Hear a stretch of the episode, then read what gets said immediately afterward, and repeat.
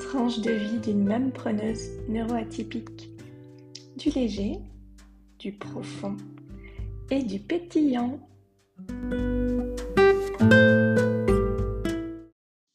Au secours, c'est la rentrée. La rentrée induit en moi des sentiments ambivalents. Il y a l'excitation, l'excitation notamment par mon adoration pour la papeterie. Caresser les pages douces des cahiers, sentir leur odeur, essayer les nouveaux stylos, feutres, crayons, les nouvelles cartouches de couleurs. Quand j'étais petite, c'était mon moment préféré de l'année. J'allais dans les grandes surfaces avec ma grand-mère, et là, les rayons étaient gigantesques de papeterie. Elle nous donnait toujours un petit budget pour euh, s'acheter quelque chose, petit ou moyen, ou parfois un peu plus gros. Et quand la plupart des enfants choisissaient un jouet, moi je choisissais de la papeterie. Un mini carnet, un stylo plume, des feutres fins, des cahiers, des classeurs, des fiches Bristol colorées. Bref, c'était la caverne au trésor. Et ça, ça reste quelque chose qui se réactive chaque année et de très bons souvenirs par rapport à la papeterie. Donc, vu que la rentrée, il y a aussi la papeterie. Rien que quand je vois dans les grandes surfaces la rentrée installée, des juillet, des juin, voilà, ça y est, c'est le, le moment que j'aime. C'est peut-être le seul moment où j'aime me rendre dans une grande surface.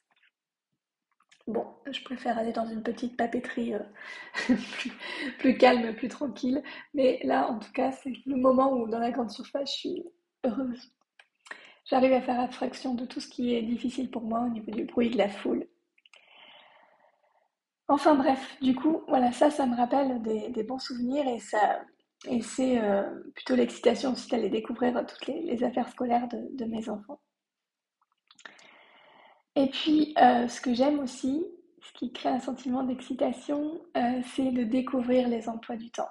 J'adore les plannings, les comment c'est agencé, comment comment c'est coloré.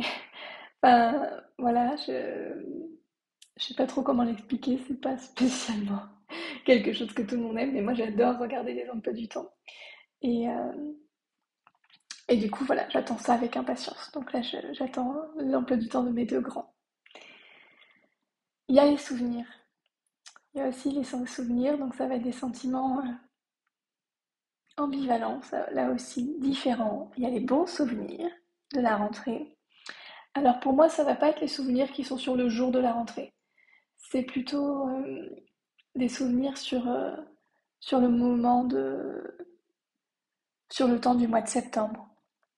Par exemple, je me souviens quand j'étais en CP, ma grande sœur était en, en CM2 et donc on faisait le, chemin ensemble pour entrer de, de l'école des Garennes à, à la rue de la Favette où nous habitions. Et on passait par la rue Ferdinand Buisson avec ses grands arbres et ses feuilles qui commençaient à tomber. Et, et on est encore en jupe, on est encore euh, assez chaud, mais euh, pas trop. Euh, c'est une bonne période, le début de, de l'école, l'excitation aussi d'apprendre de nouvelles choses, de découvrir ces nouveaux cahiers, ces nouveaux manuels. Ça, c'est quelque chose que j'aimais. Donc ça, ça reste les bons souvenirs. Et puis des souvenirs plus douloureux. Alors ça, il y en a un bon paquet. Déjà, on pourrait dire que chaque rentrée était douloureuse. Jusqu'au lycée. Euh, et notamment au collège où je me retrouvais sans mes copines, ou des rentrées où j'ai pleuré, où j'avais honte de pleurer. Il y en a un paquet. Et voilà, ça c'est moins, agréable. Donc ça a créé une petite pointe de stress aussi. Quand on revient à la rentrée, ça réactive un petit peu ces souvenirs-là. Et entraîne un peu d'inquiétude pour mes, pour mes enfants. Enfin, de, ma part par rapport à mes enfants. Est-ce qu'ils vont être avec leurs copains? Quels enseignants ils vont avoir? Est-ce que tout va bien se passer pour eux? J'ai j'ai souvenir que mon fils aîné avait été oublié par l'enseignante de CP. Euh, il était bien présent sur la liste, donc euh, il a été allé à l'appel, enfin devant dans la classe, elle avait noté. Et puis quand il est monté dans la classe, donc sans nous, en fait, elle avait euh, oublié. Elle avait confondu avec un autre élève qui devait arriver, je crois, deux ou trois mois plus tard. Et donc, il n'avait pas de manuel, il n'avait pas de, table, pas de chaise, pas rien. Donc, elle lui a préparé tout ça, mais ça a été quand même un peu traumatisant en CP de se retrouver oublié. Et ça, c'est voilà, quelque chose moi qui reste un petit peu pour moi. Il, s'en souvient bien, il s'en souvient bien, il a 15 ans aujourd'hui, ça reste un petit souvenir de rentrée qui serait activé à chaque fois pour lui, même s'il n'était pas dans tous ses états. C'était pas très, pas très agréable. Et puis, euh, et puis moi, ça m'avait. quand j'avais su ça, mais, heureusement que ça ne m'était pas arrivé. Moi, enfin, je m'étais un peu projetée. Mais euh, ouais, j'avais trouvé ça euh, très difficile. Donc, ça reste aussi dans mes petites pointes d'inquiétude. Mais la rentrée, c'est aussi la reprise du rythme scolaire trépidant. Les horaires fixes, incompatibles avec mon énergie fluctuante et mon sommeil variable.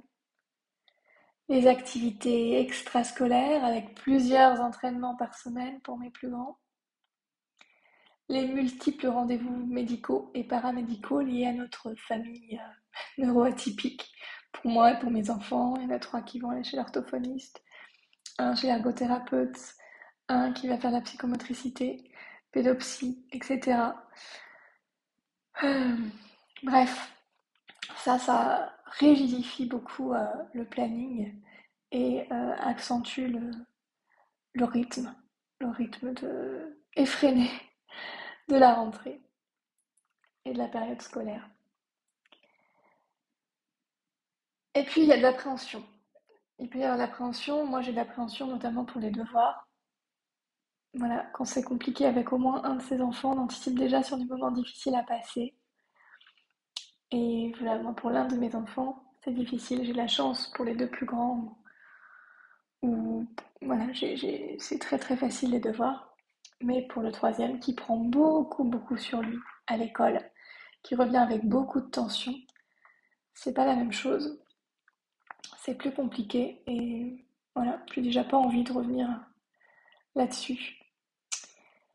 Et puis il y a aussi bah voilà, ces tensions, ces tensions que les enfants euh, ramènent de l'école parce que justement ils ont pris sur eux. Et ça, on le sent vraiment chez nous dans le rythme euh, école ou pas école. Donc là, on est sur une période de la fin d'été où c'est plutôt calme. Euh, il y a peu de tension. Il y a un rythme qui, où chacun, le rythme de chacun que ce soit pour manger, pour euh, dormir, pour euh, voilà, les apprentissages aussi, parce que finalement, ils ont toujours envie d'apprendre des choses. Donc, ils apprennent quand ils ont envie ce qu'ils ont envie. Et voilà, là, avec le retour de l'école, puisque mes enfants sont scolarisés, euh, on revient à un petit peu de plus de tension. Au rush de la rentrée s'ajoute la pression. Une sorte de pression sociale où tout doit être clean à la rentrée, sinon c'est comme un mauvais présage sur le déroulement de l'année. Allez, on va dire qu'on a une deuxième chance en janvier avec les bonnes résolutions, mais quand même, normalement, à la rentrée, on repart du bon pied. Donc tout doit être prêt pour la rentrée. Est-ce que la maison est bien rangée, triée? Est-ce que j'ai fait tout ce que j'avais pensé faire durant l'été? Et ça, c'est valable aussi pour les entrepreneurs. On va rajouter une couche supplémentaire avec une sorte d'injonction à faire mieux cette année que l'année précédente, à être prêt pour le 1er septembre, à être bien organisé. Alors, au-delà de la pression, il y a tout de même un aspect que j'apprécie comme euh, l'autre côté de la pièce. La rentrée, c'est l'occasion de se poser, de faire le point, de se remettre en question. C'est une invitation à voir ce que je pourrais essayer de mettre en place pour améliorer les choses une invitation à mettre le doigt sur ce que je ne veux pas voir et qui revient indéniablement chaque année parce que je n'ai pas agi. De mon point de vue, on pourrait faire cette petite mise au point tous les trimestres ou même peut-être plus souvent encore. on aurait fortement à y gagner pour ne pas se retrouver dans les mêmes situations et culpabiliser de ne rien avoir mis en place l'année suivante. Ça nous permettrait de réajuster au fil du temps et peut-être justement d'avoir moins cette pression à la rentrée. Avec tout ça, la rentrée, c'est comme un gros bloc de charge mentale qui me tombe dessus. Les vacances sont allégées en charge mentale, à part la préparation des valises dont j'ai horreur, donc ça on va le mettre de côté. Et je suis libérée de tout ce que je viens d'énumérer. Je me sens légère. Et là, boum, ça me tombe dessus.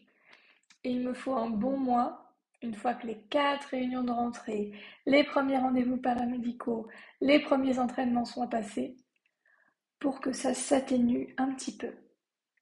Mais la charge va rester là. Elle va diminuer un petit peu pendant les vacances scolaires, il n'y aura qu'à l'été prochain, vraiment, où je retrouverai à nouveau un bel espace d'aimer de grosses charges mentales année scolaire. Est-ce qu'il n'y aurait pas un moyen pour alléger cette charge mentale? Alors, on va me dire, mais ton conjoint, alors il fait rien? Alors, je, vais faire une petite aparté. Non, loin de là. Euh, il prend sa dose de charge familiale, croyez-moi. Mais le hic, c'est qu'il a un emploi du temps très, très variable, vraiment extrêmement variable. On n'est pas sur les 3-8, hein. on est vraiment sur, il n'a pas de jour fixe de repos, à part le 1er mai, donc c'est la seule chose fixe dans son année, c'est qu'il ne travaille pas le 1er mai. C'est le seul jour, voilà. Je sais, chaque année, il ne travaillera pas le 1er mai. Il peut donc travailler euh, les 7 jours, euh, enfin 5 jours sur 7, hein, mais sur les 7 jours, il va commencer aussi bien à 3 heures du matin que terminer à 2 heures du matin. Euh, chaque jour va être différent. Son roulement est sur 25 semaines, ce qui veut dire qu'il recommence le même planning environ tous les 6 mois. Et comme c'est 25 semaines, c'est même pas pareil d'une année sur l'autre non plus. Donc, bon, bref, on ne peut pas compter sur quelque chose de, fixe par rapport aux horaires de mon conjoint et je dois m'adapter à ses horaires au fur et à mesure. Petit aparté encore, c'est quand même que quand on est autiste, c'est l'un des pires trucs possibles quand il n'y a rien de fixe. Petit aparté fait sur mon conjoint, je reviens à mes moutons. N'y aurait-il pas un moyen pour alléger cette charge mentale? Il y en a certainement plusieurs et je te partage ma propre méthode qui provient de mes différentes expérimentations au fil des ans. La méthode EPA. E pour épurer, P pour planifier, A pour apaiser. Les amis de la charge mentale, donc tes ennemis hein, qui viennent la surcharger, sont le stress, l'encombrement et la désorganisation. Alors moi, les trois étapes que j'ai trouvées pour alléger ma charge mentale sont Première étape, épurer. Donc voir ce qui est essentiel, ce qui n'est pas essentiel. Est-ce que j'ai la possibilité de déléguer? Deuxième étape, planifier. Avoir des outils d'organisation et de planification des tâches. Du coup, euh, voilà, juste les tâches essentielles, les tâches nécessaires, on va les organiser et les planifier. Et enfin, troisième étape, apaiser avoir des pratiques bien-être pour m'apaiser rapidement, clarifier mon esprit et savoir éloigner la culpabilité. Alléger ma charge mentale me permet de libérer de l'espace et du temps. Alors ça nécessite d'accepter de me poser, d'y consacrer un peu de mon temps. Mais les bénéfices sont tels que l'investissement est très vite rentabilisé. Je gère les imprévus avec beaucoup plus de sérénité et ça aussi, quand on a un TSA, c'est pas si le plus facile. Et puis c'est pas une méthode figée, elle est amenée à évoluer, je peux changer d'outil de planification en fonction de ce qui, ce qui me convient le mieux au fil des mois. Parfois, et surtout dans les périodes où, où j'ai des soucis de santé, je ne vais pas mettre à jour et c'est ok, il n'y a pas de culpabilité, c'est bienvenu. C'est fluctuant. Et je me rends compte rapidement hein, que cet outil m'aide beaucoup, que cette méthode m'aide beaucoup, donc j'y reviens vite. Mais euh, c'est pas quelque chose qu'on est obligé d'adopter, et même quand on commence à, à, l'utiliser finalement. Euh, on peut tout à fait euh, avoir des périodes avec, des périodes sans, se la réapproprier. C'est ça qui est intéressant aussi. Chacun va se l'approprier euh, en fonction de son fonctionnement et de ce qui est le mieux pour lui. Et toi, quelles sont tes astuces pour alléger ta charge mentale? N'hésite pas à me les partager. Si ça te dit d'être accompagné pas à pas dans la méthode EPA, tu peux aussi participer à mon mini-programme en ligne 7 jours pour alléger ta charge mentale. Tu trouveras toutes les infos sur mon site. En attendant, je te souhaite une belle rentrée, pleine de douceur, de profondeur et de pétillant.